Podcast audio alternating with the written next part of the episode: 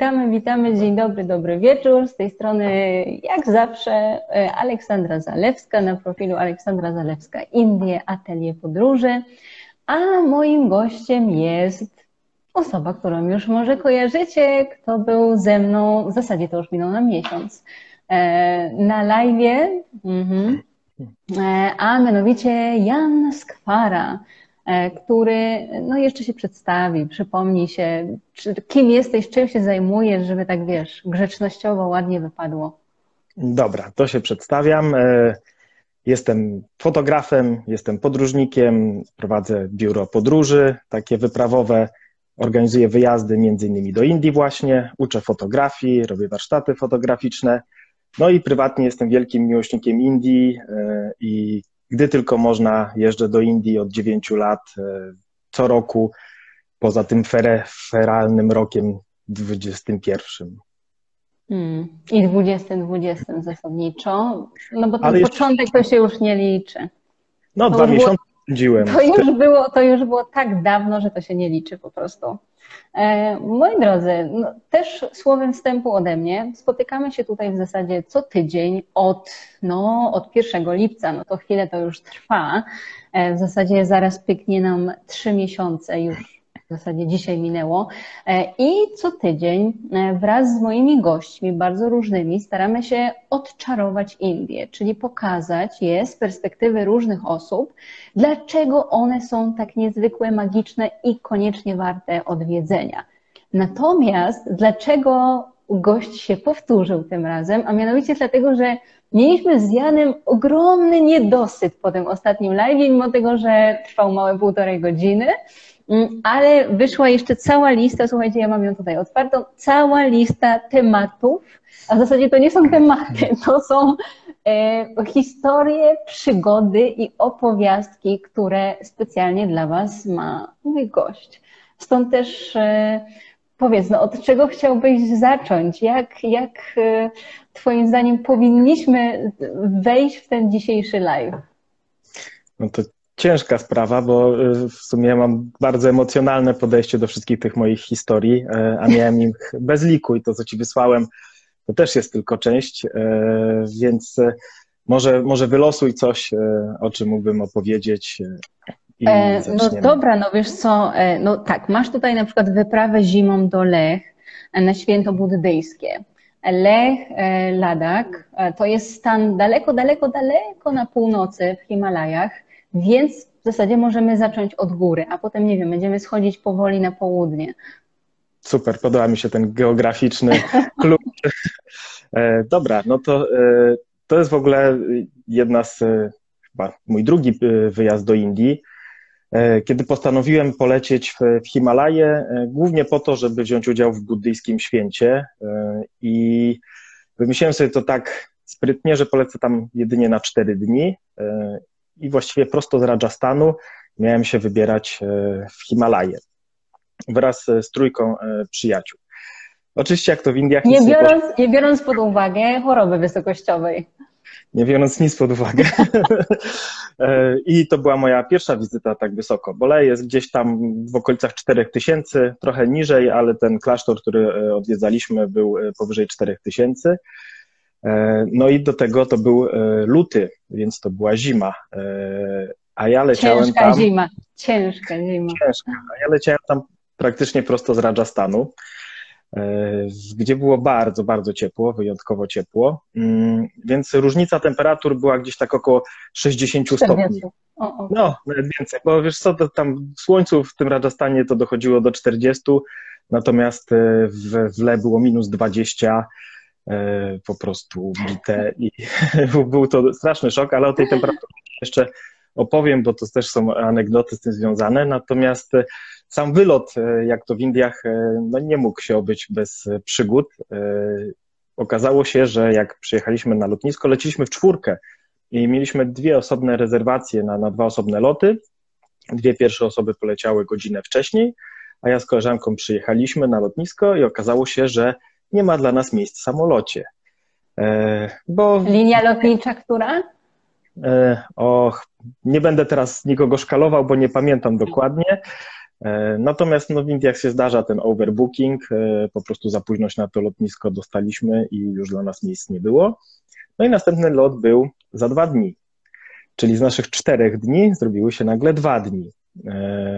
I dostaliśmy w ramach zadośćuczynienia po 3000 rupii odszkodowania, wow. czyli 80 zł. Więc można było zaszaleć. E, no oczywiście no dramat, no bo jak się leci na 4 dni i nagle dwa dni z tych czterech się e, nagle wypadają, no to, e, to już niewiele zostaje. No ale co zrobić? Poleciliśmy dwa dni później mm, i w Le, w Ladaku jest, jest taki, przynajmniej tak było te nie wiem, 8 lat temu, że tam działają tylko karty SIM lokalne e, z, z tamtego stanu, że te z dołu nie działają, więc ci znajomi, z którymi się e, żeśmy rozdzielili, no nie mieliśmy z nimi żadnej możliwości, żeby się skomunikować. Oni nam wysłali tylko z kafejki internetowej, bo my przesłaliśmy maila, że nie dolecimy, oni wysłali informację, że będziemy czekać na lotnisku. No więc przylecieliśmy na to lotnisko e, w Le i ono, e, no to jest takie szutrowe lotnisko, to jest w ogóle lądowanie może nie tak dramatyczne jak e, w Nepalu, tam w Lukli, ale też dość emocjonujące jest, kiedy się z tych, między tych gór wylatuje i nagle na urwisku pojawia się to lotnisko, się trzeba sobie samemu bagaże z samolotu przynieść, bo nie wynoszą. No i wyszliśmy z tą garstką ludzi na, na to lotnisko i wszystkie taksówki się rozjechały, a naszych znajomych nie było. No i teraz tak, nie wiemy w jakim hotelu są, nie wiemy gdzie są, nie, wiemy, nie można się z nimi skontaktować, e, więc wzięliśmy taksówkę i stwierdziliśmy, że jedyna szansa, żeby ich znaleźć, to jechać prosto na to buddyjskie święto, które już się rozpoczęło, także prosto z lotniska pojechaliśmy do, do świątyni, czyli te 4000 metrów e, w górę od razu, no i faktycznie ta choroba wysokościowa tam nas e, no, Złapała. Tak, e, bo w ogóle nie wiedzieliśmy, co się dzieje. Ja, byłem, ja się czułem jak pijany, e, w ogóle nie, nie byłem w stanie się na niczym skoncentrować. Szczęśliwie wypatrzyliśmy wśród tłumu wiernych tych, tych naszych znajomych, którzy byli wcześniej e, i udało nam się. Byli dość charakterystyczni. Tak, tak, tym bardziej, że to chyba była jeszcze jakaś ekipa filmowa z Niemiec, a poza tym nie było żadnych, żadnych białych, więc a ponieważ to był też no, fotograficznie tam pojechaliśmy, no więc oni tam z aparatami skakali dookoła e, tańczących e, mnichów, także też faktycznie łatwo było ich zobaczyć i nasza radość była, była wielka, e, że się udało. A jeśli chodzi o temperaturę, no to bo nie dość, że żeśmy się przenieścili w górę, no to te kilkadziesiąt stopni różnicy, e, tam w ogóle zimą z, z Le to pół miasta wyjeżdża. E, połowa hoteli jest nieczynna. A właśnie, bo to nie było tak. My nie pojechaliśmy najpierw do klasztoru. To już dawno już trochę zapomniałem. Najpierw pojechaliśmy do, do hotelu, o którym myśleliśmy, że wcześniej rozmawialiśmy, że tam się zatrzymamy. E, I on był właśnie nieczynny. E, tak jak większość hoteli, większość sklepów i właściwie to le było wymarłe. Mm, tylko tacy wariaci jak my tam lecą zimę, zamiast uciekać. E, no i jeżeli chodzi o tą temperaturę, to poszedłem do sklepu kupić sobie wodę. E, kupiłem wodę i pan podał mi zamarzniętą butelkę, bo w sklepie było tak zimno, że cała woda była zamarznięta, więc jak się chciałem napić wody, to musiałem wrócić do hotelu i nad piecykiem sobie tą wodę rozmrozić, żeby móc się napić. Także takie to były temperatury. E, spałem pod ośmioma kołdrami, także nie byłem w stanie się z boku na bok przewrócić. Mieliśmy co prawda piecyki gazowe w pokojach, ale tak śmierdziało z nich gazem, że baliśmy się je uruchamiać, bo to się, że się wsadzimy w powietrze, więc ratowaliśmy się e, lokalnym whisky i kocami. Okay, okay. No i to było, to było dość, e, no dość ciężkie. E, ja ta wysokość była taka, że się śmieję, do, opowiadam historię, że jak miałem pokój na pierwszym piętrze, to już na półpiętrze musiałem obóz rozbijać y, i odpoczywać, żeby wejść wyżej. E, na szczęście już teraz sobie lepiej radzę z tą wysokością, bo właśnie wróciłem z Peru wczoraj i zdobywaliśmy góry tęczowe, no tak. ponad tysięcy metrów, także już, już bez takich e, przygód. E, no tak, ale to wiesz, nawet jak ktoś jest zaprawiony, to bez aklimatyzacji jednak jest ciężko. E, I tutaj dwie rzeczy warto wspomnieć właśnie, dlatego że ja na przykład widziałam, iż jedno z polskich biur ma program, gdzie leci się do Delhi i z Delhi leci się prosto do Ladaku.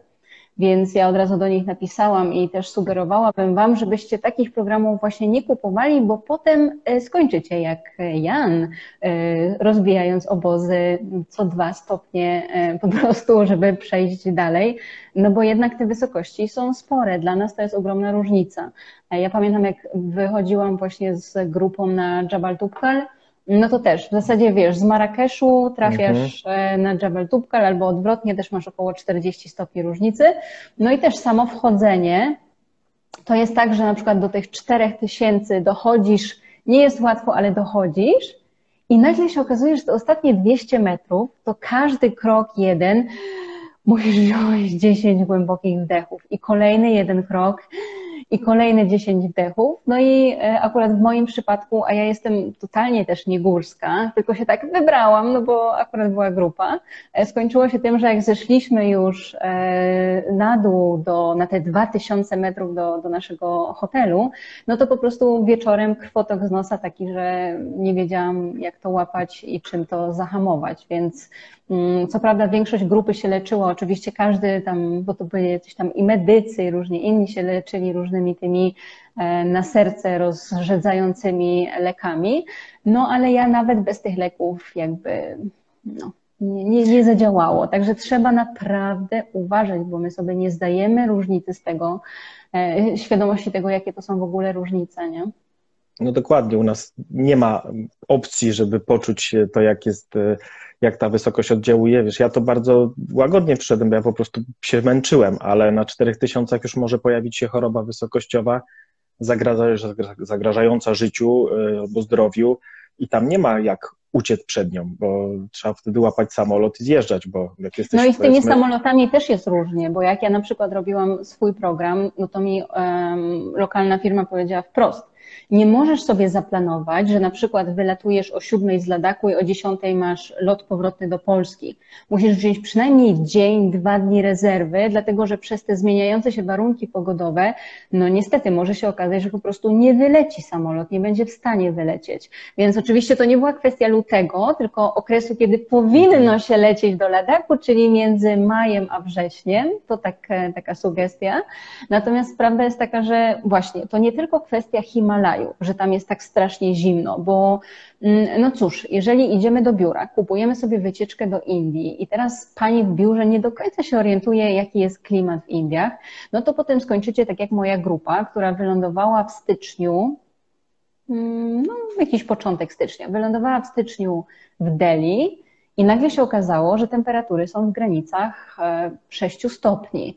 E, I e, jak przychodzi co do czego i jesteście w hotelu, mm, no to te hotele takie trzygwiazdkowe, no to co oni wam mogą zrobić? Też wam dadzą pięć koców, żebyście się mhm. nakryli, ale generalnie w Indiach nie ma ogrzewania, tutaj nie ma kaloryferum, bo tutaj się przeważnie wszyscy chłodzą. To jest tylko ten krótki okres w roku, kiedy jest zimno i wypadałoby jakoś grzać. Więc na przykład w Mandawie na odludziu po prostu też dostaliśmy te farelki, które no zdarzają się przypadki, że wybuchają, ale powiedzmy, że to jest technologia jakaś, nie wiem, chyba radziecka, więc tu chyba zaskoczeń wielkich nie ma. Także warto sprawdzać, można się kogoś zapytać, ale warto sobie sprawdzić, jaka pogoda, kiedy i gdzie najlepiej jechać.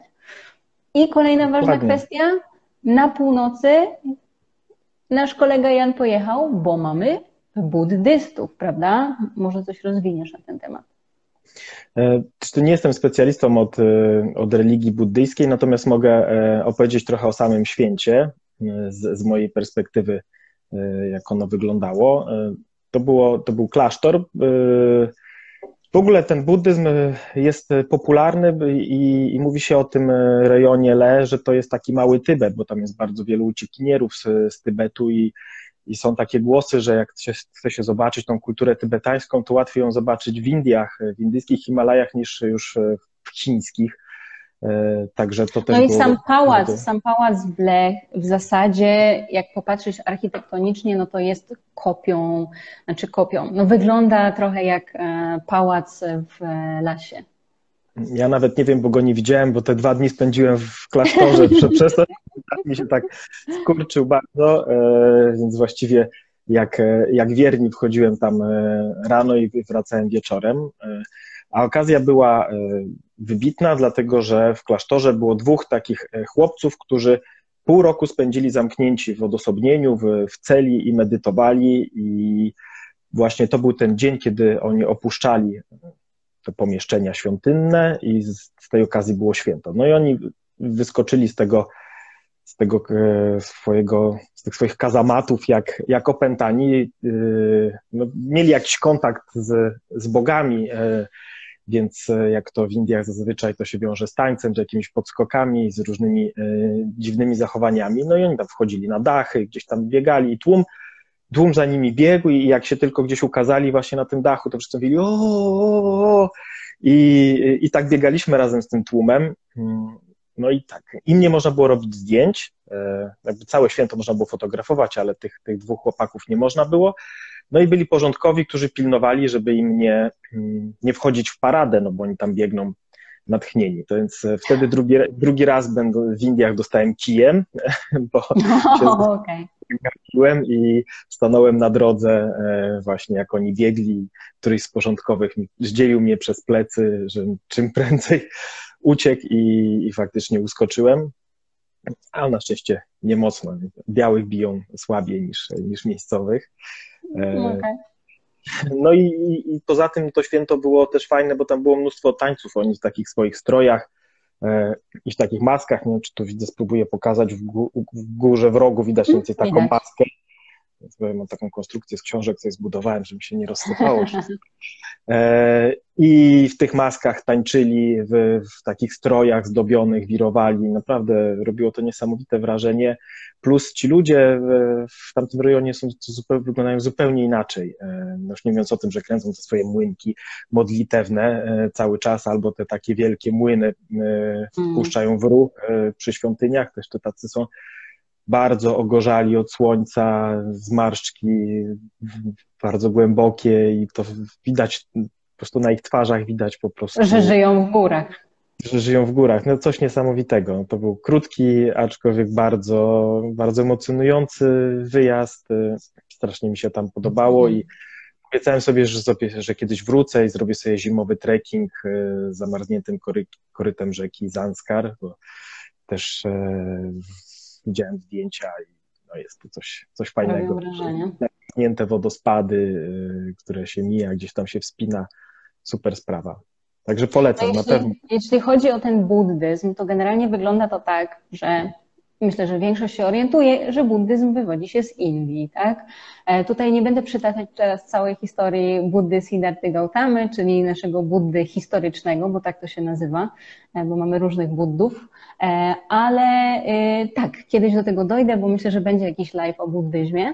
Natomiast warto powiedzieć jedną rzecz, że w Indiach, o ile ten buddyzm rzeczywiście wykiełkował i się rozwijał, to y, nie jest już popularne. Buddyści w tej chwili to jest w granicach 1%, ale dzięki cesarzowi Asioce, e, który zresztą miał cudowne objawienie i nagle z takiego, wiecie, zabijaki stał się po prostu prawie że mnichem, e, ten buddyzm został zaopiekowany i Dzięki niemu też rozprzestrzenił się na całą Azję Południowo-Wschodnią. To on tego dopilnował, to on to jakby ufundował, że ci e, mnisi tam wychodzili w tamtym kierunku. E, do Tybetu on trafił w trochę innym okresie. W zasadzie teraz to już różnie, różne są historie na ten temat. Ja czytałam książkę, która się nazywa 14 Dalaj Lamów.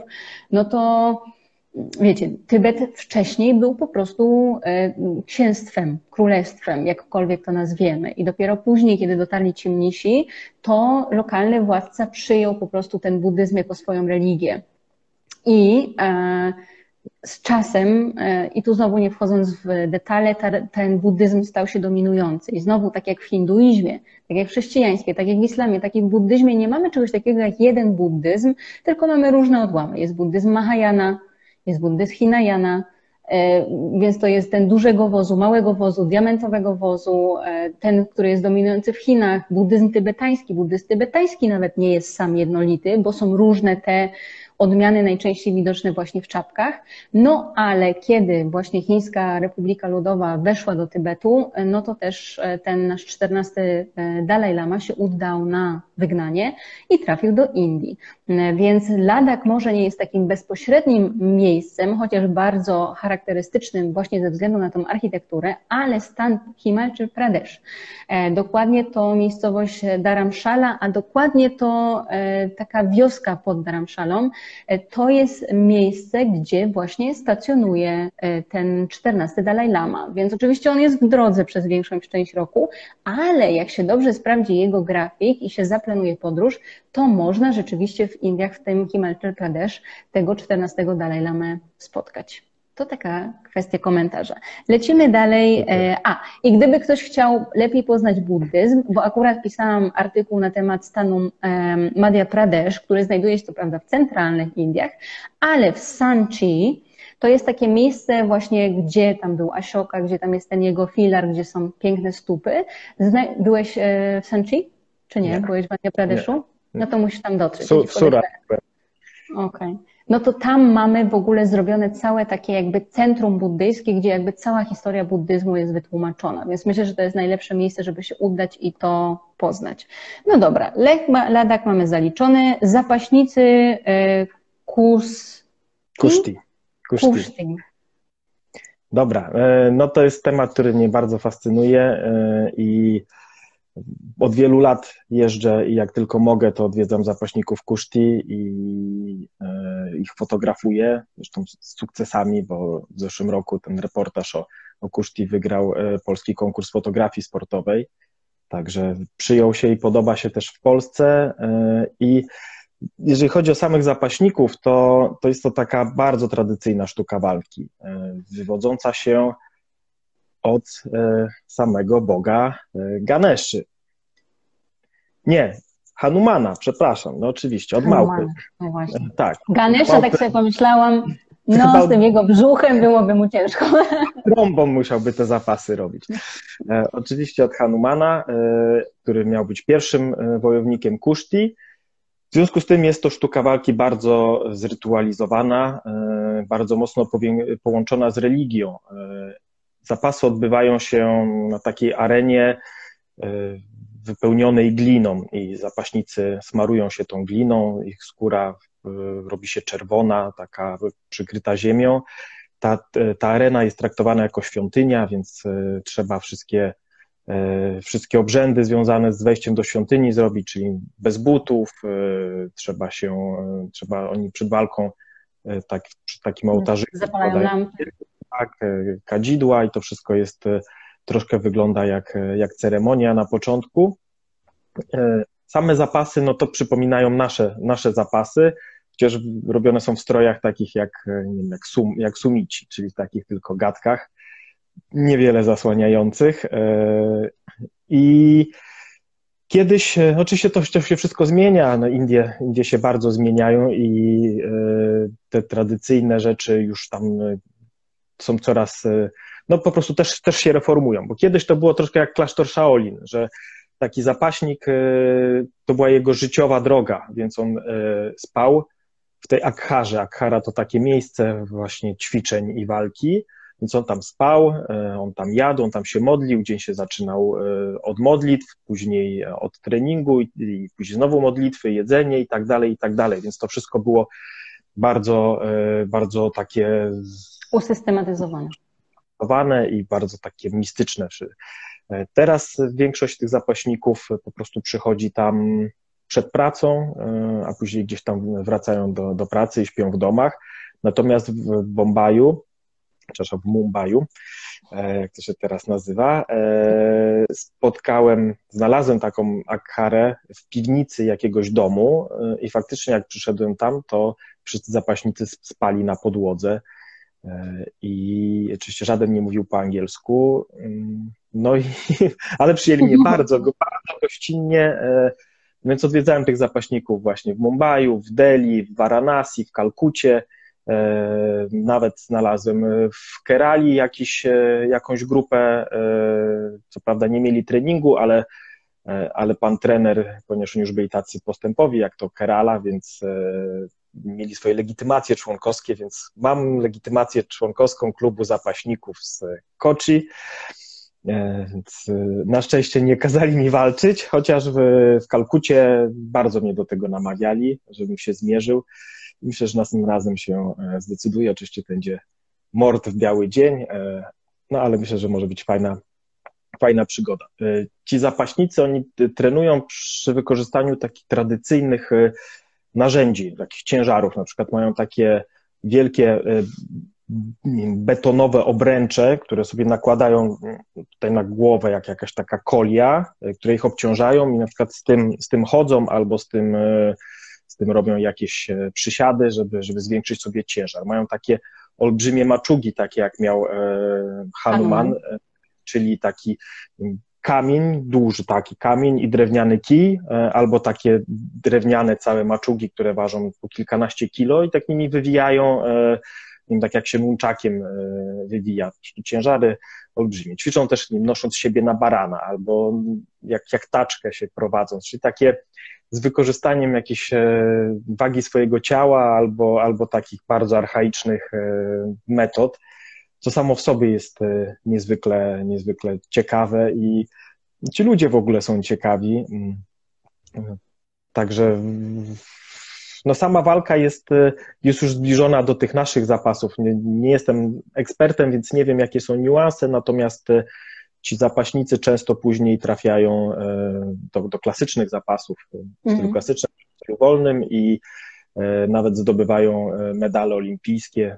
no właśnie w tym, w tym roku chyba e, tak było, że, że był zapaśnik z Indii, na pewno był, a co do medalu, nie jestem pewna, bo Indie, generalnie w Indiach z tym sportem, słuchajcie, jest tak, że dopiero od kilku lat, w zasadzie jak zmienił się ten rząd, ten rząd, na który tak wszyscy narzekają, że ten Modi taki okropny i w ogóle, to dopiero ten rząd inwestuje w sport i w sportowców, bo na przykład swego czasu Indie, oczywiście sportem narodowym Indii jest krykiet. Jakby co do tego nie ma żadnych wątpliwości i Indie po prostu nawet potrafią rozbić drużyny jakieś brytyjskie czy australijskie. Ale Indie miały świetnych piłkarzy. Z tym, że ci piłkarze, oprócz tego, że trenowali, no to oni sobie latali po prostu po, tym, po tej murawie w jakichś tenisówkach albo jeszcze czymś innym, co tam każdy miał. Więc jak przyszło do tego, że były jakieś zawody, tudzież jakieś międzynarodowe kwalifikacje, no to było na zasadzie, mm, ale to po co my mamy inwestować w to? I nikt im po prostu nawet butów nie kupił, żeby, a już nie mówiąc o jakichś strojach, żeby oni mogli wystąpić. Więc tak naprawdę, jak popatrzeć na olimpiadę, to wszyscy się zdziwią, no jak to, Chiny mają takie wielkie reprezentacje, nie wiem, USA, Australia, nie wiem, jakieś kraje, a Indie taki wielki kraj i co, taka mała grupka ludzi, taka mała grupka sportowców. No właśnie, no bo nikt przez lata nie inwestował w tych ludzi. Teraz dopiero gdzieś się zaczynają pojawiać te obiekty, gdzie oni mogą trenować, zaczynają się pojawiać pojawiać jakieś stypendia, żeby oni mogli trenować.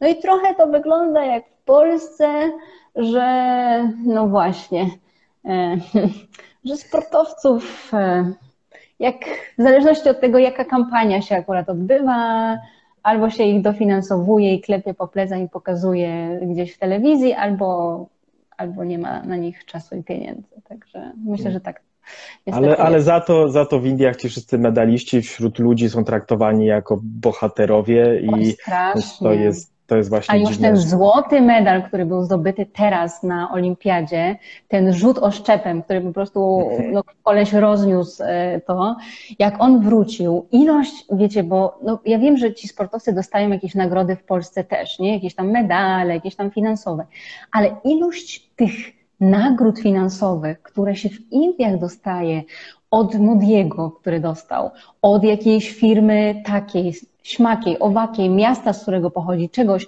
to on naprawdę, no myślę, że tak w przeliczeniu na polskie złote to około miliona, dwóch milionów złotych dostał za ten rzut oszczepem mhm. jednym. Więc no wystarczy jeden no, dobry rzut, jeden dobry tak. występ tak. i jest się w zasadzie ustawionym na, na przyszłość. Także myślę, że ci za młodzi zapaśnicy właśnie gdzieś marzą o tym, żeby, żeby tak się ich teraz to potoczyło, żeby oni przeszli z tego kuszti do, do klasycznych zapasów. W ogóle w, w, Kera, w, w Kalkucie jest, jest Akhara, która ma zarówno ten tradycyjny, tą tradycyjną arenę, ale ma też w pomieszczeniu matę już do, do ćwiczeń na macie. No i to tak jest, jak nie ma finansowania, no to ci ludzie się właśnie wywodzą z takich jakichś tradycyjnych dyscyplin, z, z jakichś takich e, inicjatyw, bo, no bo to w tej chwili jest e, właściwie pasjonaci to, e, to prowadzą, ci mistrzowie, którzy poświęcają całe życie swoje, żeby, żeby szkolić ludzi i, i sami żyją tam, śpią na tej macie i, i właściwie nic innego nie robią i żyją tylko, tylko z jakichś tam datków. Więc to jest niesamowite to poświęcenie ta pasja, która, która w tych ludziach jest, y, a przy tym są strasznie, strasznie mili i jak wszyscy praktycznie w Indiach y, i bardzo dobrze się tam czułem. I myślę, że to jeszcze nie koniec moich, moich wizyt. Następnym razem dam, dam sobą porzucać. Okej. Okay. No ale wiesz co, myślę, że z, tą, z tą, tymi tradycyjnymi zapasami, e, jednak dzięki temu, że są jacyś ludzie, którzy tego pilnują, to może to nie umrze, bo na przykład e, to jest tak, jak nie wiem, czy słyszałaś o Bokatorze w Kambodży. Nie, nie wiem.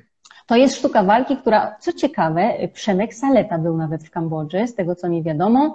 E, bardzo dziękujemy. E, więc Bokator to jest sztuka walki, która się tradycyjnie właśnie wywodzi z Kambodży i która była używana przez wojowników w czasie e, panowania tych dynastii ankorskich. Dlatego, że dla nas oczywiście Angkor to jest Angkor Wat, czyli świątynia mhm. miejska i nic więcej o Angkorze nie wiemy. To jest cały kompleks świątynny, tam była cała dynastia od 802 do 1441 roku, mniej więcej, więc przez te lata byli władcy, którzy, no oczywiście używali słoni w wojnie, używali różnego sprzętu, ale główną sztuką i nawet widać to chociażby w Bajonie, na tych płaskorzeźbach była właśnie bokator. Problem polegał na tym, że kiedy pojawili się w Kambodży czerwoni kmerzy, to wszystko, co było związane ze sztuką, religią, kulturą, zostało po prostu wycięte w pień. E, I ostał się jeden, jedyny człowiek, jeden, jedyny wojownik bokator, który zaczął to wszystko spisywać spisywać i oprócz tego, że spisywał, to zrobił taką księgę z takimi obrazkami, dlatego że tam wiele jest pozycji bazujących na takich pozycjach zwierzęcych. E, no i dzisiaj to powoli zaczyna odżywać, e, chociaż ten człowiek chyba już umarł, e, natomiast no tak, no w zasadzie coś, co przez było taką wizytówką, a jednak się okazuje, że świat w ogóle o tym nie wie, że trzeba przyjechać do Kambodży i jeszcze mieć dobrego przewodnika, który będzie wiedział w ogóle o tym, że jest bokator, mm, y, który Wam dopiero pokaże, że coś takiego, takiego jest. Więc myślę, że warto rozmawiać i warto poruszać takie kwestie, bo może no nie dla wszystkich sport jest ciekawy, ale jest wiele ciekawych sportów, które mogą no, może tak przybliżyć nam przynajmniej tą historię. Ale przechodząc Dokładnie. od sportu do czegoś bardziej życiowego, śluby, Jasiu, śluby. Jak to z tymi ślubami było? E, no niewiele brakowało, miałbym prawie, że swój ślub e, w Indiach, bo mm, chciano mnie zeswatać. To może od tego zacznę, a później opowiem o tych ceremoniach. Ślubach, na które się wbijałeś. Tak. Kiedy byłem w Kerali, opowiadałem e, tydzień temu, znaczy miesiąc temu o tych e, ceremoniach, które się w małych wioskach odbywały, które się nazywają Tejam, no to faktycznie byłem w takiej maluteńkiej wiosce, e, tam ludzie są bardzo otwarci, bardzo gościnni, więc od razu nas nakarmili, no i różne dyskusje próbowali prowadzić, nie mówiąc po angielsku, no ale był taki jeden pan, ponieważ w Indiach, nie wiem czy oglądający wiedzą, ale jakby ten dystans społeczny jest dużo mniejszy, też jeżeli chodzi o dotyk. E, mężczyźni się trzymają za ręce, przyjaciele się trzymają za ręce, więc... W zasadzie jeden... to się tak obejmują, chodzą tak po ulicy. Obejmują się dokładnie, więc jeden z tych panów e, złapał mnie za rękę, no i przez całą rozmowę trzyma mnie za tą rękę, trzyma i tak gładzi mnie tak po tej ręce i gładzi, gładzi.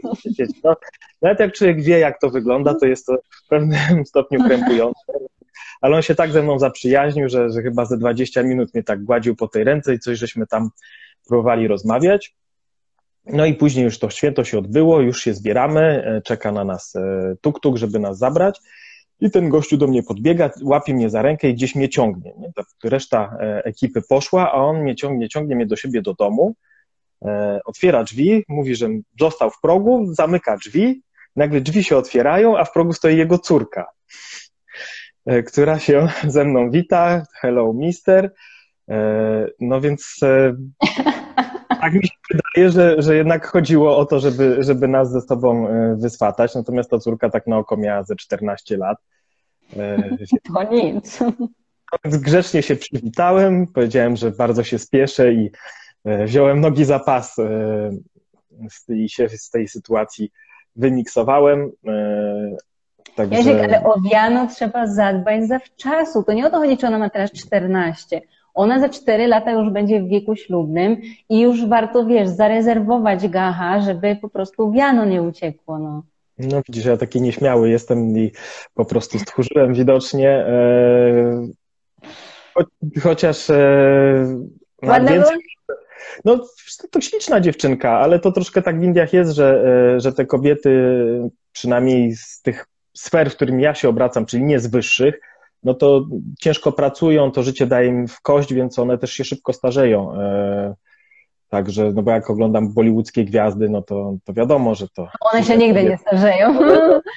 One są jak, one są jak bruk z mody na sukces, która przez wszystkie lata odcinków zawsze wygląda tak samo.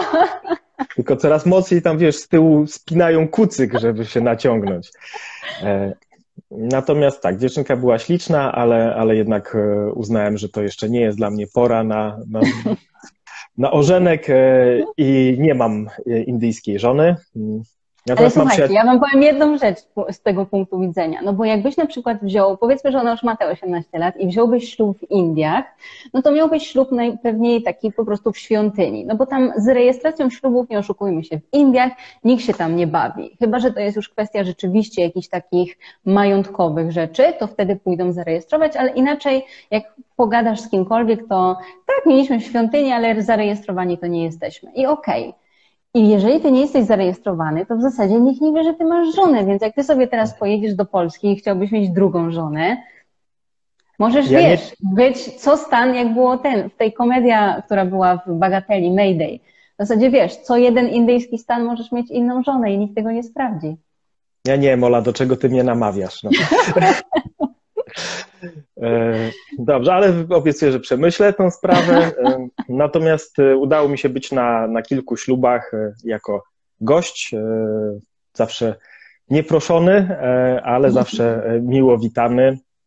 Bo co jest fajne w tych, w tych ślubach, że, że ludzie bardzo chętnie goszczą obcych, przynajmniej takich o białawym, kolor, białawym kolorze skóry w moim przypadku, ale też też białych e, i mm, no, miałem taką sytuację z ówczesną dziewczyną, jechaliśmy autobusem e, w Bikanerze i patrzymy przez okno autobusu, że jest, że jest ślub, że jest wesele, więc ja sobie na mapie zaznaczyłem punkt i stwierdziliśmy, że spróbujemy się tam podejść, będziemy się kręcić tak długo, aż może ktoś nas zaprosi. Więc już e, jak byliśmy nie wiem, na 30 metrów, to już wybiegło do nas dwóch chłopaków i zaczęło nas ciągnąć, żebyśmy na, ten, na to wesele weszli, a ta starszyzna, która siedziała mm, w progu e, i witała gości, to już do nas tak, do nas macha, tak, come on, come on, więc e, nasz plan, że się Nawet będziemy nie ma znaczenia, jak jesteś ubrany, nie?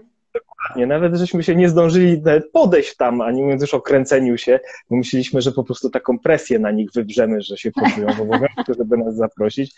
Okazało się, że, że nie trzeba i nas, wciągnęli nas do środka, bardzo, bardzo miło się nami zajęli, nakarmili e, i tych chłopaków, którzy nas zaprosili, tam mam ciągle na Facebooku, więc to bardzo, bardzo było sympatyczne.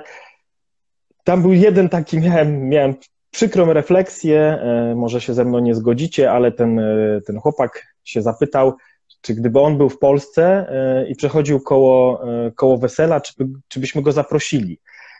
I zrobiło mi się troszkę, troszkę smutno, bo smutno.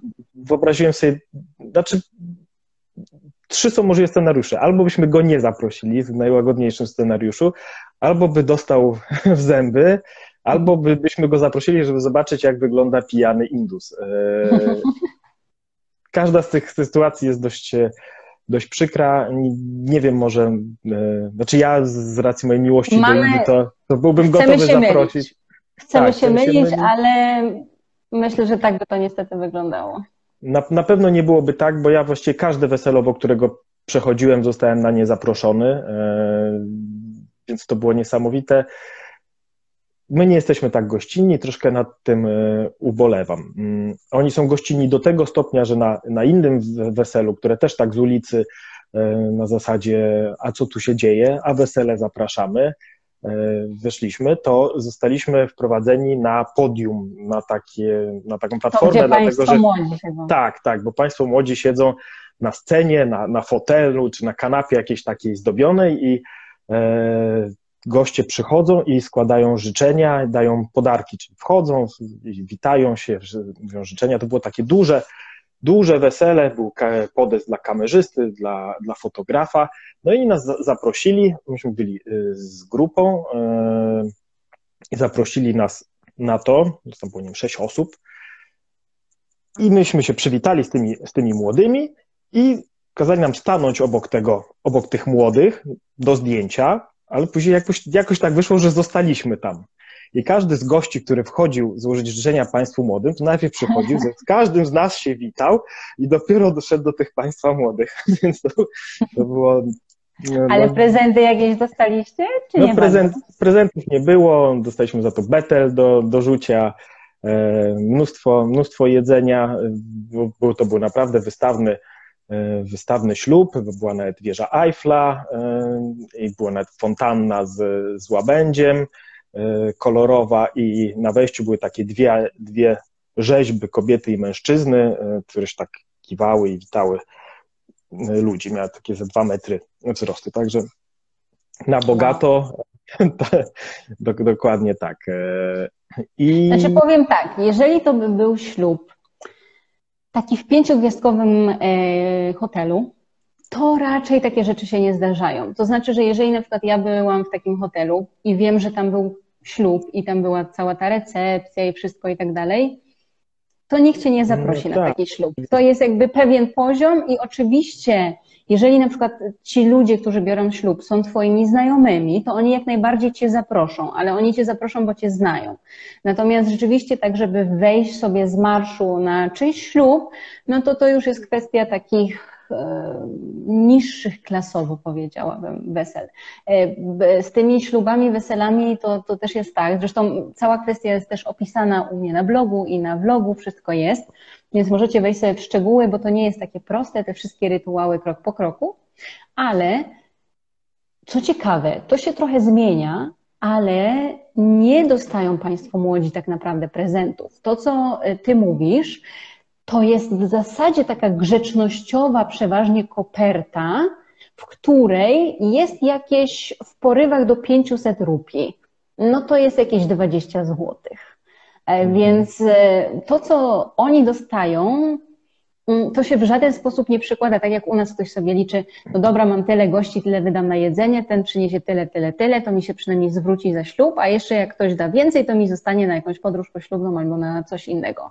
No w Indiach to tak nie działa. To jest jedna wielka inwestycja, która idzie przeważnie z budżetu panny młodej, w sensie rodziny panny młodej, gdzie na dodatek to nie ty przychodząc na wesele dajesz e, prezent, tylko ty wychodząc z wesela dostajesz prezent. Nie wiem, czy cię to spotkało, bo, bo może to jest kwestia, no właśnie, to jest kwestia właśnie tego, jak blisko jesteś z tą rodziną, ale ale serio tak to wygląda, że są przewidziane prezenty i jak twoi goście weselni wychodzą, to dostają różne rzeczy i to są prezenty naprawdę takie no, w granicach powiedzmy między 100 zł w górę, w zależności od zamożności danej rodziny.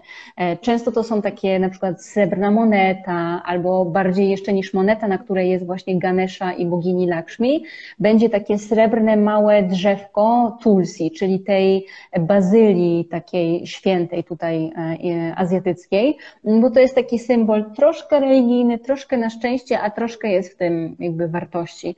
Także Także tak, no, no, no niestety tak to wygląda, że robienie wesela w Indiach to się po prostu trochę nie opłaca. Kiepski biznes, no ale i tak wszyscy, wszyscy robią. E, natomiast e, jakby samo wesele troszkę mnie rozczarowało, e, bo no bo wiesz, bo u nas jest zabawa. Tak, u nas są tańce, u nas jest zabawa, u nas jest flaszka, a tam tam tylko, e, tylko się siedzi, tylko się je. E, w sumie tak troszkę, troszkę żartuję, ale, ale dla mnie, mi się wydaje, że, że najgorzej tam mają Państwo młodzi, bo oni większość tej imprezy spędzają siedząc na tym swoim tronie i właściwie tylko, tylko nie czerpią tak. Ale to widzisz, to też zależy, dlatego że na przykład śluby po prostu, śluby wesela, no bo to jakby jedno z drugim się wiąże, w Indiach są najczęściej wieloetapowe, więc ty trafiłeś na jeden etap. Te etapy mogą trwać mm, od jednego do w zasadzie dnia do tygodnia. E, I to się rozkłada tak, że jest po prostu jeden dzień przeznaczony na imprezę, która jest imprezą taneczną. I to jest stricte ten jeden dzień, kiedy przychodzimy się wszyscy pobawić, i to jest w zasadzie jeszcze przed tym formalnym ślubem. Czyli, co ciekawe, może być tak, że jest cała impreza, wszyscy się pobawią, a potem na przykład do ślubu może nie dojść. I to nie jest też takie bardzo specyficzne dla Indii, tylko to jest generalnie w większości krajów azjatyckich, że ślub jest długi, mhm. rozciągnięty na kilka dni, że właśnie państwo młodzi mają przekichane, no bo mm, jak popatrzymy na to, że często jest zaproszona nie tylko cała rodzina, ale cała wieś, znajomi znajomych i wszyscy, gdzie potrafi być naprawdę po tysiąc, dwa tysiące osób na takich weselach i ci młodzi tutaj to oni jeszcze siedzieli sobie, to mają nieźle, mhm. ale często na przykład w Kambodży, w Tajlandii, oni, czy w Indonezji, oni muszą stać przy wejściu. Więc oni się witają z jednymi, żegnają z drugimi, więc jak już jeszcze się nie skończą witać ze wszystkimi, jak już muszą się z tymi żegnać i w zasadzie oni ze swojego wesela to nic nie mają, tylko sobie po prostu postoją i powitają się. Także to jest tak, to jest rzeczy zdecydowanie smutne momentami. E, oczywiście Czasy się trochę zmieniają, więc już idziemy w stronę takiego bardziej zachodniego myślenia. Już coraz częściej właśnie ci e, młodzi gdzieś tam na zaproszeniu piszą w kwestii, że można na przykład coś tam przynieść od mm. siebie, żeby coś, e, tak, tak. Albo idzie to taką pocztą pantoflową. No dobra, to no śluby wesela. No. Ale jeszcze byłem na, na ślubie muzułmańskim dla, e, dla odmiany, bo te chińskie fajne, muzułmańskie też też tak trafiliśmy z grupą, e, akurat pierwszy jeden przechodził ulicami, a na drugi już nas zaprosili i tam były tańce, bo tam idąc w Orszaku, oczywiście pan młody jedzie na koniu, e, bo to i... To hinduskim też tak jest. Hindusi, hindusi tak samo, e, pan jedzie młody na koniu, a za nim idzie orszak, oczywiście osobno kobiety, osobno mężczyźni, no i te, te grupy tam tańczą na ulicy i jest muzyka, są podskoki, oczywiście wszyscy tańczą też osobno kobiety, osobno mężczyźni, e, no ale przynajmniej można było troszkę sobie poskakać. E, oczywiście nasze dziewczyny wzięliśmy do, do męskiego e, pochodu, ale jak już wchodziliśmy na, na muzułmańskie wesele, to nas rozdzielili, musimy, musimy wejść osobnymi wejściami, ale udało się załatwić, że przyszli do, też do, na naszą stronę, bo to wyglądało tak, że, że sala, czy to właściwie był taki, taki, trawnik e, duży, był podzielony na dwie części. Kobiety i mężczyźni siedzieli kompletnie osobno, w ogóle bez żadnej e, interakcji. E, no i tam był poczęstunek, poczęstunek był na ziemi rozstawiany, wszyscy żeśmy w kucki siedzieli i dostaliśmy jedzenie. No i też kiedyś było tak, że, że zdarzało się, że pan młody nigdy wcześniej nie widział swojej wybranki, bo ona siedzi też na tym siedzą na tej kanapie i ona ma zakrytą twarz, więc myśmy do końca nie wiedzieli, jak ona wygląda. Mm. Ten pan młody podobno już wiedział, poznał ją wcześniej, ale czasem zdarzało się tak, że, że też nie wiedział. No i to też no, w sumie tylko jedzenie i, i nic więcej. Muszę się z następnym razem e, wkręcić na, na imprezę taneczną, ale mam, mam trochę przyjaciół jeszcze stanu wolnego, więc liczę, że, że mnie zaproszą. Odgrażają się. że mam. No, tak jest, ale to prawda, że, że wziąć udział w takim indyjskim, a już najlepiej hinduskim ślubie to jest e, zdecydowanie wydarzenie samo w sobie. Kto nie planuje się wybrać do Indii i wbić e, na krzywy ryj, e, jak nasz kolega Jan, ten może wejść na Netflixa i obejrzeć sobie, są te wszystkie seriale. Był ten serial o swatce, tam trochę było o ślubie, w zasadzie bardziej było o samym procesie tego matchmakingu. Natomiast był też ślub właśnie o parach, e, o tych ślubach. Oczywiście to są pokazane takie, wiecie, naprawdę na wypasie śluby, mhm. ale co ciekawe, na przykład w ostatnim odcinku tego, nie wiem, to był chyba jeden sezon, była para męsko-męska, więc jakby w Indiach zupełnie nie ma z tym problemu, żeby to była para męsko-męska i oni sobie brali na Goa chyba ślub ci dwaj koledzy. Mm, także tak. No. To chyba też, też zależy, zależy gdzie, bo jednak to jest dość konserwatywne społeczeństwo i wiem, że w niektórych nie stanach... Jest, ale no tak, no ale właśnie, to zależy gdzie, gdzie trafisz i, i jaka jest sytuacja, ale nie ma w Indiach stref wolnych od LGBT. Jakby jest dużo większa mówimy. Mówimy o konserwatywnym kraju, nie o zacofanym. No właśnie, dwie różne, dwie różne rzeczy. Okej. Okay. Um, tutaj czekaj, może myślę, że wrócimy na północ jeszcze. Do Rishikeshu. Tak jest. Bo idąc geograficznie, powinniśmy opowiedzieć o małpie i o mojej przygodzie z jednym z najważniejszych e, ośrodków jogi w Indiach. E, ja nie jestem jogowy, więc ja tak naprawdę się wybrałem tam do Haridwaru, mm, bardziej żeby zobaczyć Ganges i świątynie i rytuały w Haridwarze. Natomiast Rishikesh jest rzut kamieniem, więc tam sobie pojechałem i w sumie nie podobało mi się. No przez to, że, że, że tam jest więcej, więcej białych e, niż, e, niż miejscowych, a białych oglądam w Polsce, a jak gdzieś jadę, to staram się właśnie gdzieś trafić, e, tak żeby tą kulturę poznać jak najbliżej, chociaż no, jakby sama ta, ta idea jogi jest ciekawa i gdzieś zwiedzałem jakieś, jakieś aśramy i w jednym trafiłem nawet na taki wielki baner, że jest kongres toalet. Nie doczekałem tego kongresu, ale ale było bardzo zachęcające. E, więc to w sumie tylko... Ale było jakieś zdjęcie, które markowało ten kongres, czy to bardziej nie, było tylko... Był jakiś, był jakiś pan, bo w Indiach oni się uwielbiają pokazywać na wszystkich banerach. Wiesz, najlepiej są najlepsi uczniowie ze szkoły, czy jak jest tak. firma, to jakaś tam dyrektor, wicedyrektor, zawsze mają te swoje podobizny i pojawienie się na takim banerze to jest, to jest powód do chwały E, więc tam też był jakiś, jakiś pan. Nie Czyli było, był po prostu pan, który był twarzą toalet. Myślę, że marzenie każdego zostać twarzą toalet. No jak, jak laska w chłopaki nie płaczą, wiesz, to jest, e, to jest naprawdę ciężko być królem, synem króla toalet. E, I tam w Rishikeshu jest taki bardzo ładny hotel nad brzegiem Gangesu, taki wielki czerwony budynek, więc ja z drugiej strony rzeki. E, robiłem sobie jakąś taką wspaniałą kompozycję z mostem i z hotelem. E, no i że jak masz lustrzankę i wciskasz przycisk, to łokieć ci idzie w górę. No i tak się nie, niefortunnie e, zdarzyło, że na moście siedziała mała małpka, a na murku obok siedziała mama małpka. I ja, ja wlazłem prosto między nie i jak podniosłem ten łokieć, to mnie mama użarła. Użarła albo udrapała, nie wiem, bo nie widziałem. W każdym razie E, zobaczyłem, że pojawia się krew, e, no a w takiej sytuacji no to trzeba e, do szpitala jechać, mhm. dlatego że no zdarza się, że małpy w Indiach roznoszą ściekliznę. Pewnie nie za często, no ale no nawet jak w Polsce jakieś zwierzę, którego nie da się zweryfikować, no to zawsze Dokładnie. trzeba. Lepiej sprawdzić.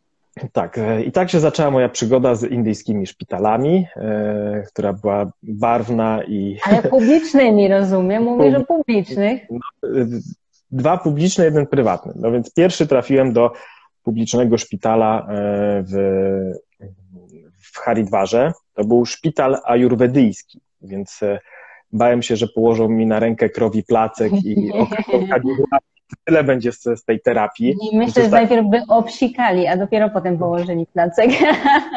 To by już, to już by było antyseptyczne, więc e, temu nie. E, no więc szedłem tam z takimi dużymi obawami. E, szpital był cały ciemny, gdzieś po jakimś korytarzu na pierwsze piętro po ciemku wlazłem, zapukałem w jakiegoś pokoju lekarzy i mówię, co, co mi się zdarzyło i ten lekarz napisał mi coś na kartce i dał mi tą kartkę i mówi, że szedł do apteki.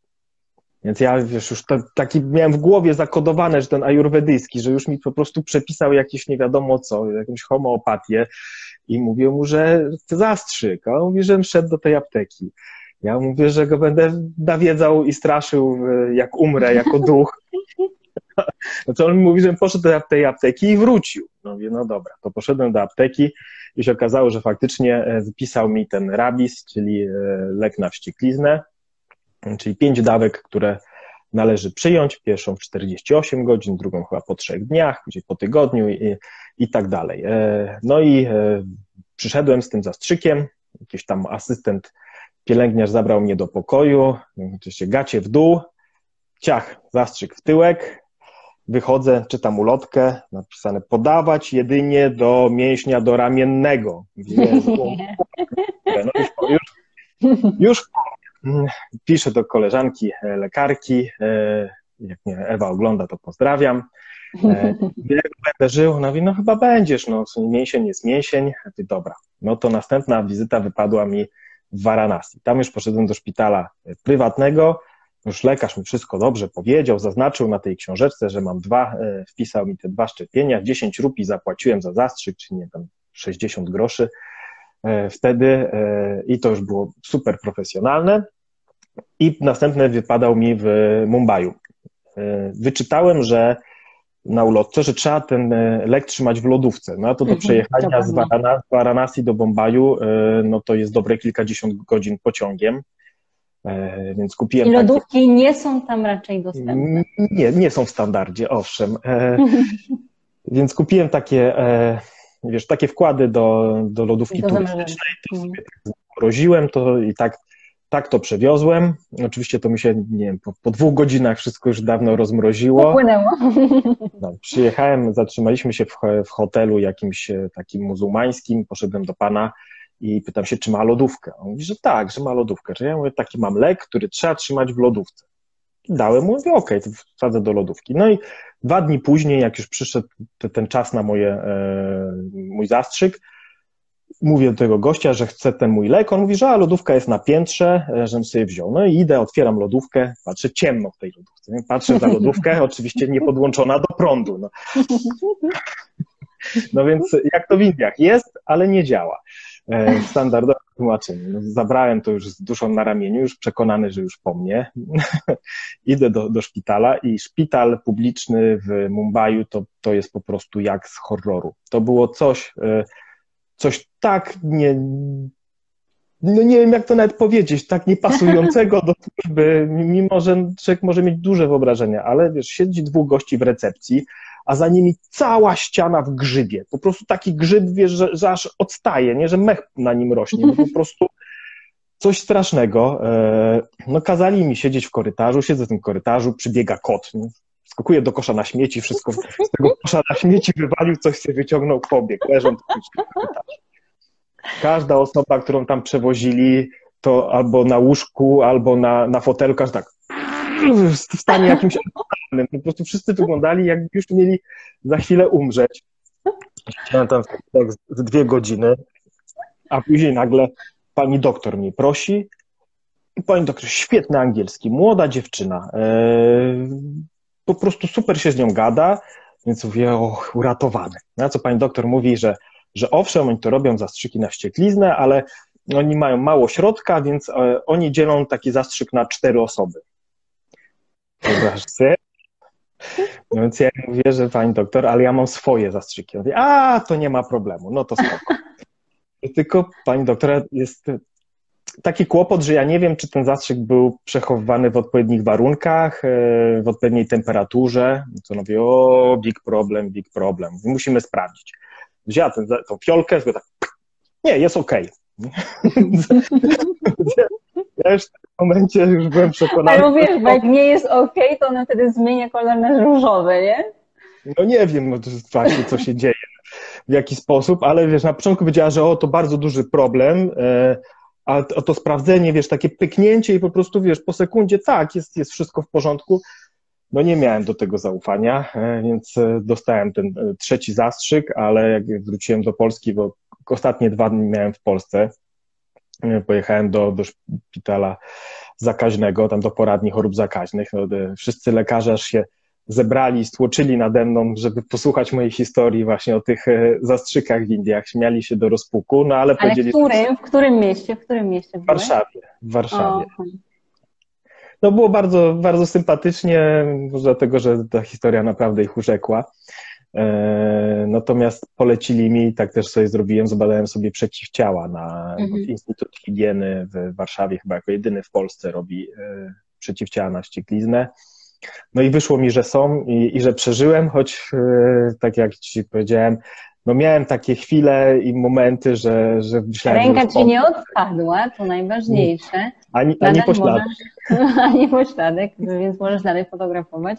Ale ja się tak dopytywałam o, te, o ten szpital, dlatego że akurat moje doświadczenia ze szpitalami, tymi um, zakaźnymi, y, szpitalami nazywanymi szpitalami podróżnymi, E, chorób podróżnych i wszelkimi innymi są bardzo słabe, bo ja raz właśnie przyjechałam e, z Azji, akurat nie z Indii, ale no z Azji z taką mm, raną w okolicy kostki. E, która się po prostu tam jątrzyła i to się nie chciało goić. No i właśnie pojechałam do, w Warszawie do tego szpitala e, chorób zakaźnych, gdzie jak już się wyczekałam jakieś pięć godzin, chociaż pan doktor był w środku, jak się potem okazało, ale czekałam, bo o dziesiątej miał zacząć przyjmować, więc o dziesiątej nie otwierał, pięć po dziesiątej, a w końcu dziesięć po dziesiątej się otworzyły drzwi, no czego nie wchodzi? No więc myślę, o, dobrze się zaczyna. Mm, no jak już weszłam do środka, zresztą jak potem go wygooglowałam, się okazało, że on jest w ogóle reumatologiem, więc nie wiem, co reumatolog mhm. robi w takim miejscu.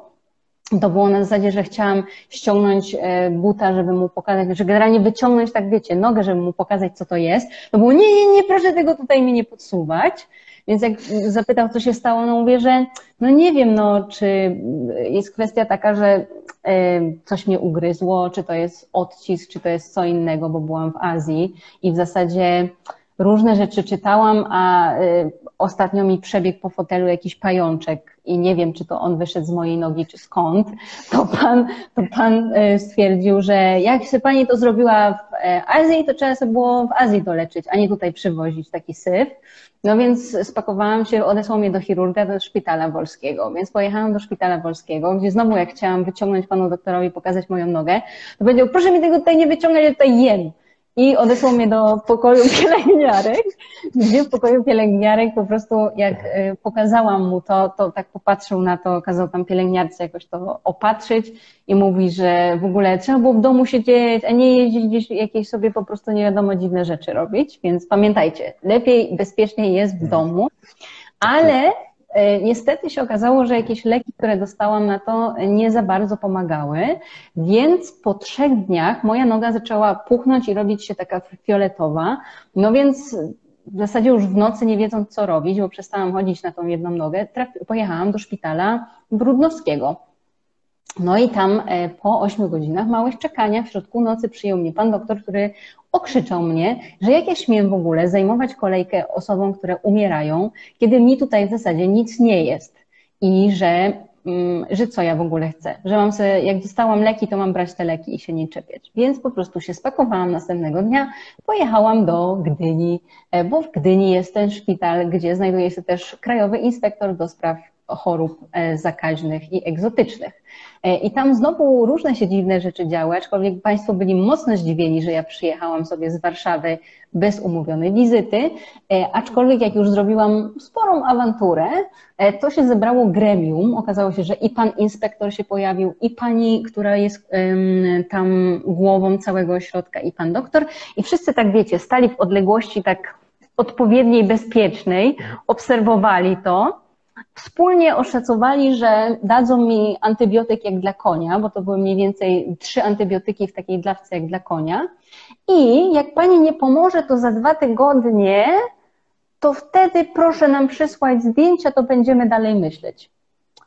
E, no więc na szczęście jakoś mi te antybiotyki pomogły, bo to już chyba były wszystkie antybiotyki świata zjadłam w tym okresie. Moja stopa wróciła do stanu normalności, aczkolwiek przy innej okazji wysłałam maila do tych państwa i nikt mi na niego nie odpisał. Także niestety. No, czyli lepiej się jednak w Indiach leczyć, bo tam jak trafiasz czyli... do tego szpitala, Dokładnie. mnie to nawet na wózku wozili, mimo że mogłem chodzić, to, to, to mnie z miejsca na miejsce, wszystkich lekarzy ja miałem taką, coś, jakąś bakterię złapałem, spuchły mi wszystkie stawy. E, ale ponieważ to szło z ubezpieczenia, więc byłem i u urologa, u chirurga, rentgena miałem, u ginekologa. Prawie że, prawie że, ale wszystko, co mogli wyciągnąć od tego ubezpieczyciela, to wszystko mi zrobili e, i oczywiście nic mi nie pomogło. Bite dwa tygodnie chorowałem, dzień przed powrotem do Polski mi przeszło jak ręką odjął, także nie wiem, co to, to było. wiesz, po prostu y, tęsknota za domem y, spowodowała, że spuchłeś. Jak już wracałeś, to się wszystko naprawiło. Ja myślę, że to by było odwrotnie. To bym puchł po powrocie do kraju, tęsknoty za podróżami. Ale no, to jest tak, ja zawsze to mówię moim grupom na wyjazdach, że słuchajcie, jeżeli czujecie, że coś wam się dzieje, i, i to jest moja rada dla wszystkich podróżników, jak czujesz, że coś ci się dzieje, to idź do najbliższego lekarza w danym miejscu, bo nawet w publicznym szpitalu ten lekarz z tymi objawami na pewno się częściej spotkał niż ktoś, kto jest w szpitalu jakimś chociażby zakaźnym Polsce.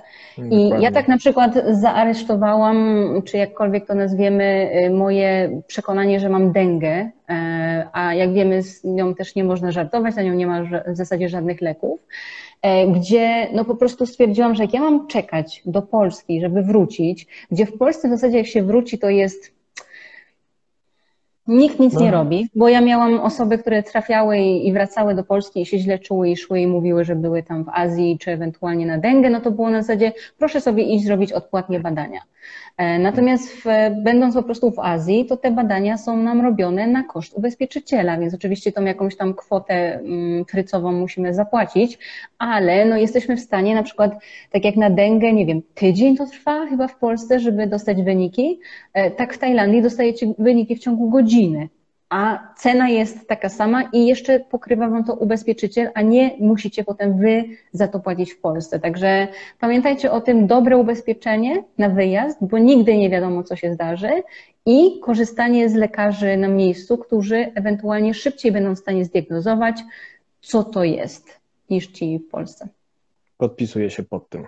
Chociaż Dwoma miałem rękami i nogami. Tak, wszystkimi, które mi zostały jeszcze. E, chociaż dwa razy mieliśmy takie sytuacje, że, na że dziewczyny miały urazy nóg e, i robiliśmy rentgena akurat w innych, w innych krajach, bo w, w Tajlandii i w Indonezji e, i lekarze jakby stwierdzili, obserwując to, to badanie, że, no, że jest ok, nie? że skręcona, stłuczona, coś tam, a później drugie, drugi rentgen w Polsce dwa razy wykazał złamaną nogę. Także mhm. jeżeli chodzi o obrazowanie, to, to nie zawsze warto im wierzyć, natomiast jeżeli chodzi o te choroby tropikalne, to, no to zdecydowanie oni mają z tym kontakt na co dzień, więc kontakt. No. tak, na pewno sobie z tym dużo lepiej poradzą. Bardziej, że jak ja spuchłem, to ktoś w wiosce e, mi zdiagnozował, e, że to jest na pewno chikungunya, że oni mieli tutaj kiedyś chikungunię i to wszystko tak samo wyglądało. Ale jak byłem w szpitalu, to, to powiedzieli mi, że to niemożliwe, bo oni monitorują wszystkie ogniska tych chorób zakaźnych, od komarowych e, i po prostu wiedzą, gdzie co się pojawia. Więc nawet dzięki tej wiedzy są w stanie określić, co może człowiekowi dolegać, a w Polsce no, oczywiście nikt takich informacji nie posiada. Mhm.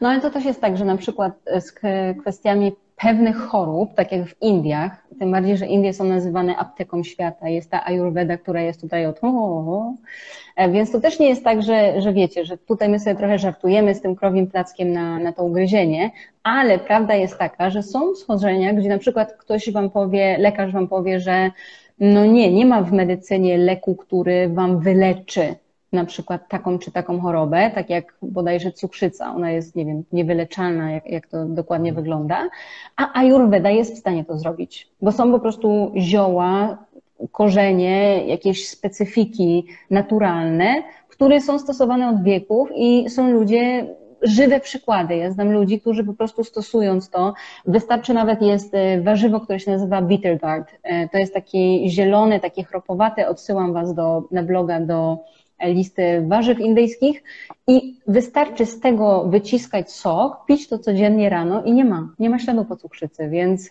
wiecie, no czasami warto rzeczywiście zaufać tej naturalnej medycynie i no i przy okazji nie ma tylu środków, skutków różnych ubocznych. Ale holistyczna metoda, tam jest i yoga w to zawsze zaangażowana i faktycznie lekarze przepisują E, I często do tych ośrodków ajurwedycznych się jedzie po prostu z diagnozą konkretną. To nie jest tam, że się siedzi i, i właśnie się szuka tak. czegoś, tylko na konkretne schorzenie są specjalne zabiegi. Nawet można uzyskać wizę, specjalną wizę na leczenie e, w Indiach, w tym leczenie ajurwedyjskie, więc tak. Ona jest teraz jeszcze dostępna nawet w pandemii. Jest, jest, dokładnie. Można teraz przyjechać. Nie jako turysta, ale jako e, na leczenie się. E, mój drogi, bo troszkę przebiliśmy już godzinkę, e, więc tak zmierzając znowu, mamy małe 70 minut, więc tak dobijając do brzegu, co prawda lista jeszcze jest długa, ale wybrałam temat pod tytułem Jak zagrałem w reklamie. Okej, okay, dobrze. To jest jakby początek mojej kariery. E, mam nadzieję, że będzie się rozwijała dalej. E, to był akurat ten wyjazd, gdzie później tak spuchłem. E, to, to jest tak, że, że jak robię warsztaty fotograficzne w Indiach, to często moje wyjazdy są jakieś tam związane z lokalnymi świętami. Także musiałem przyjechać parę dni wcześniej, po to właśnie, aby na miejscu potwierdzić daty tych świąt, bo to w Kerali kalendarz księżycowy, nikt nic nie wie, to co w internecie to jest mało wiarygodne. Więc przyjechałem parę dni e, wcześniej. E, ktoś mnie nawet e, przed tym wyjazdem pytał, i to mi tak w głowie utkwiło, czy, czy mi się Indie nie nudzą? Czy, czy to nie jest tak, że jak tam jadę, nie wiem, szósty, siódmy raz, czy, czy już po prostu to nie jest monotonne? I lecąc do tych Indii, zastanawiałem się, czy te Indie mi się nie nudzą. No i właśnie dwa dni po przyjeździe zagrałem w reklamie. E, więc odpowiedź jest nie, nie nudzą się, zawsze coś się trafia, a, sytuacja była dość, e, dość śmieszna i prosta. Szedłem sobie do sklepu monopolowego kupić sobie piwo. E, I zatrzymuje się obok mnie motor, prowadzi, prowadzi jakiś indus, z tyłu siedzi biały i biały się pyta, czy nie chce zagrać w filmie. No oczywiście mówię, że chce. Znaczy pytam się A to kiedy. było w Mumbaiu, czy gdzie to było? Nie, to było w Kochi. To było w Kochi, w Kerali. E, I pytam się kiedy, on mówi, że jutro, to wie, jak jutro to mogę. Oczywiście e, umówiliśmy się na, na, na 6 rano e, i faktycznie 6 rano się spotykamy, on przyszedł do mnie do, do tego hotelu i mówi, że to niestety nie film, a reklama, ale reklama Hondy i że przyjeżdża ekipa z, z Bombaju, bollywoodzka do kręcenia super reklamy. Mówię ekstra.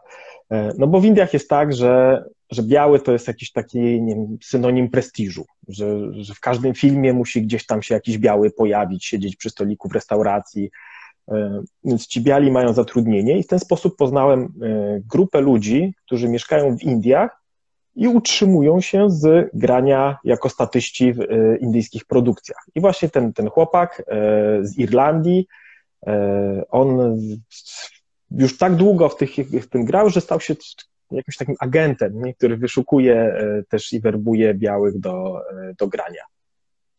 I nas tam było z tych białych nie wiem, z sześć osób e, i oczywiście reklama bardzo indyjska, czyli skrajnie seksistowska, taka, że aż zęby bolały, bo scenariusz był mniej więcej taki, że idzie sobie dziewczyna ulicą w Kochi, ogląda sobie wystawy i nagle patrzy, że stoisko z czasopismami na tym czasopiśmie, na okładce taki przystojniak e, się uśmiecha i ona taka, tak, o, a później się odwraca, a ten sam chłopak stoi oparty o, o skuter i tak kręci kluczyki na palcu, więc ona na niego podchodzi, kwiata i No po prostu mistrzostwo świata, jeśli chodzi e, o scenariusz.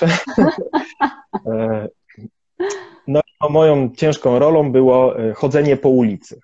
Byłem w parze z taką dziewczyną z, z Francji i chodziliśmy po tej ulicy 6 godzin tam i z powrotem, bo 6 godzin kręcili tą jedną scenę, jak ona idzie do tego czasopisma i odwraca się do tego motocykla. No po prostu masakra. E, jedna babka taka z, z Hiszpanii, taka starsza, miała pić, piła herbatę przy stole czy kawę przy stoliku i tak już po trzech godzinach patrzę, a ona po prostu tak śpi na tym stole, nie? Tam kręcą, nikt nie, nikt nie zauważył, że ona śpi, kręcą dalej te duble, a ona normalnie pół, pół planu zdjęciowego przespała oparta o stolik. E, no i e, później ta reklama wyszła, e, wyświetliłem ją sobie, no i nie widać mnie na niej. O, a miała być to rola życia. ja nie wiem, jak teraz będę to w CV pokazywał, to moją koleżankę, z którą chodziliśmy w parze, ją widać, a ja już byłem e, poza kadrem, niestety, także e, jeszcze żadnych... Ale wiesz co, jest sporo nawet na Wikipedii są tacy aktorzy, że jak sobie wpiszesz, to tam jest na przykład rola mężczyzny sikającego za krzakiem, albo rola tam mężczyzny, który właśnie przechadza się tam gdzieś po ulicy, także wiesz... Możesz sobie wpisać. Rola mężczyzny, którego nie widać. Natomiast ten Edwin z Irlandii, który mnie zwerbował, on mi opowiadał, że on już jest taki dość, e, dość znany aktor, bo tak, bo on ma na, na koncie na przykład takie role, że jest policzkowany w jakiejś sytuacji. To była jego najlepsza rola, że został spoliczkowany, a w jakimś innym filmie śpiewał kołysankę, oczywiście w Malayalam, e, czyli w języku, e, który jest używany w Kerali. Oczywiście był podłożony głos, on tylko ruszał ustami, bo tam słowa nie, tam kilka słów zna, ruszał ustami, ale był podłożony śpiew, jak śpiewa kołysankę. Także można aż takie role i nawet go raz zabrali na zdjęcia do Dubaju, e, więc jest to, jest to jakiś sposób na karierę w Indiach? E, słuchaj, muszę się odezwać e, do Ciebie po nagraniu, e, wymienimy się kontaktami. Tak. Może właśnie się okazało, że jednak nie muszę być biedującym Polakiem bez pracy. Tylko Słuchaj, mam znajomego, poznałem aktora bollywoodzkiego w Puszkarze, zrobiłem mu zdjęcie, jak tam do małpy karmił nad jeziorem i później on do mnie podszedł, wymieniliśmy się zdjęciami i utrzymujemy kontakty i on naprawdę jest e, rozpoznawalnym aktorem. E, tam ma jakieś spotkania, wiesz, aktorskie e, po filmie i po 20 tysięcy osób przychodzi. To pewnie mało jak na indyjskie standardy, ale jak na nasze to jest tłum. Bardzo mało. No. Aktorem, aktorem, piosenkarzem, producentem, choreografem i jury w różnych konkursach, bo oni wszyscy to razem. Także mam tak, troszkę tak. kontaktów. Płace nie są dobre, bo ja dostałem chyba 600 rupii za ten, e, za ten dzień zdjęciowy, e, a później no to 100 rupii za każdą godzinę przechadzki, ale pomyśl, ile kalorii tak. spaliłeś w międzyczasie. Dokładnie. A jakby cię jednak wyświetlili, to to by była jednak no, sława. Byłoby, to byłaby słaba. No, z tymi kaloriami to gorzej, bo później poszliśmy z ekipą na piwo i na imprezie 2000 wydałem, więc trzy razy więcej niż zarobiłem, ale dużo kontaktów sobie na, e, dużo fajnych osób A poznałem. to no, jest w Indiach najważniejsze. Tak jest. No. Poza tym, wiesz, udzielałem całą masę wywiadów na e, po prostu praktycznie za każdym razem gdzieś, gdzieś mnie jakaś telewizja albo radio dopada, także już ta, gdzieś ta moja twarz się w tych Indiach wyświetlała. Hmm. Jeszcze 20 tysięcy osób nie przychodzi, jak przyjeżdżam, ale wszystko w swoim czasie. Ale to kwestia czasu, kwestia czasu, zdecydowanie. No. A oni to już wiesz, jak już gdzieś jakbyś sobie założył konto tylko takie na Instagramie właśnie i wiesz, i tam napisał Bollywood actor mm. from Poland, no to powiem Ci, że to jest kwestia trzech dni, jak będziesz miał 20 tysięcy followersów. Dobra, to, to w Indiach to nie jest problem. Tutaj musimy, musimy kończyć, bo mam e, konto na Instagramie.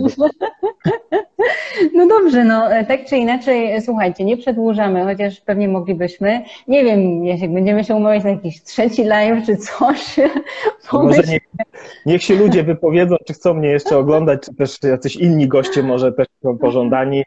E, ja oczywiście ze swojej strony bardzo, bardzo się polecam, bo jak widzisz, mogę o Indiach e, mówić dużo i, i, i w sumie żeśmy pewnie jedną trzecią z tej listy dopiero mm mieli, e, ale na razie możemy dać szansę też, też innym. Dajmy. Dajmy, na, dajmy na razie szansę, ale awaryjnie zawsze będę pamiętała o tym, że tak, że tutaj jest jakby nie, niekończąca się ilość historii. Tak więc e, moi drodzy, wszyscy, którzy dzisiaj z nami byli, bardzo Wam dziękujemy. E, ci, którzy będą nas oglądać na YouTubie, na Facebooku, słuchać na podcaście albo na, też oglądać w IGTV, Platform jest wiele, każdy wybierze coś dla siebie. Jeżeli będziecie mieli jakieś pytania, kiedykolwiek, w którym momencie, dawajcie znać w komentarzach, e, czy do mnie, czy do e, Jaśka, jak trzeba będzie, to ja pytanie też przekieruję, więc gdyby coś Was interesowało, na przykład chcielibyście robić karierę e, bollywoodzką, to jak najbardziej myślę, że Nie jest to do zrobienia mały procent biorę tylko, także. No. Dokładnie. Z tych 600 rupii jakieś 200 Wam zostanie, na dosę będzie. Zgadza się. Polecam się. Super. I dziękuję, dziękuję jeszcze raz za to, że mnie zaprosiłaś e, i mam nadzieję, że, że było ciekawie dla Was, dla oglądających e, i oczywiście, tak jak wiem, polecam się na przyszłość. E, no i mam nadzieję, I na wyjazdy że... fotograficzne na wyjazdy. Jeżeli Was interesuje fotografia, e, to fotografia w Indiach to jest, e, to jest super sprawa, to jest świetne miejsce do nauki, także na pewno warto rozważyć taką fotowyprawę do Indii. Pewnie. Bardzo Ci dziękuję. Dziękuję wszystkim. Dobranoc. Cześć.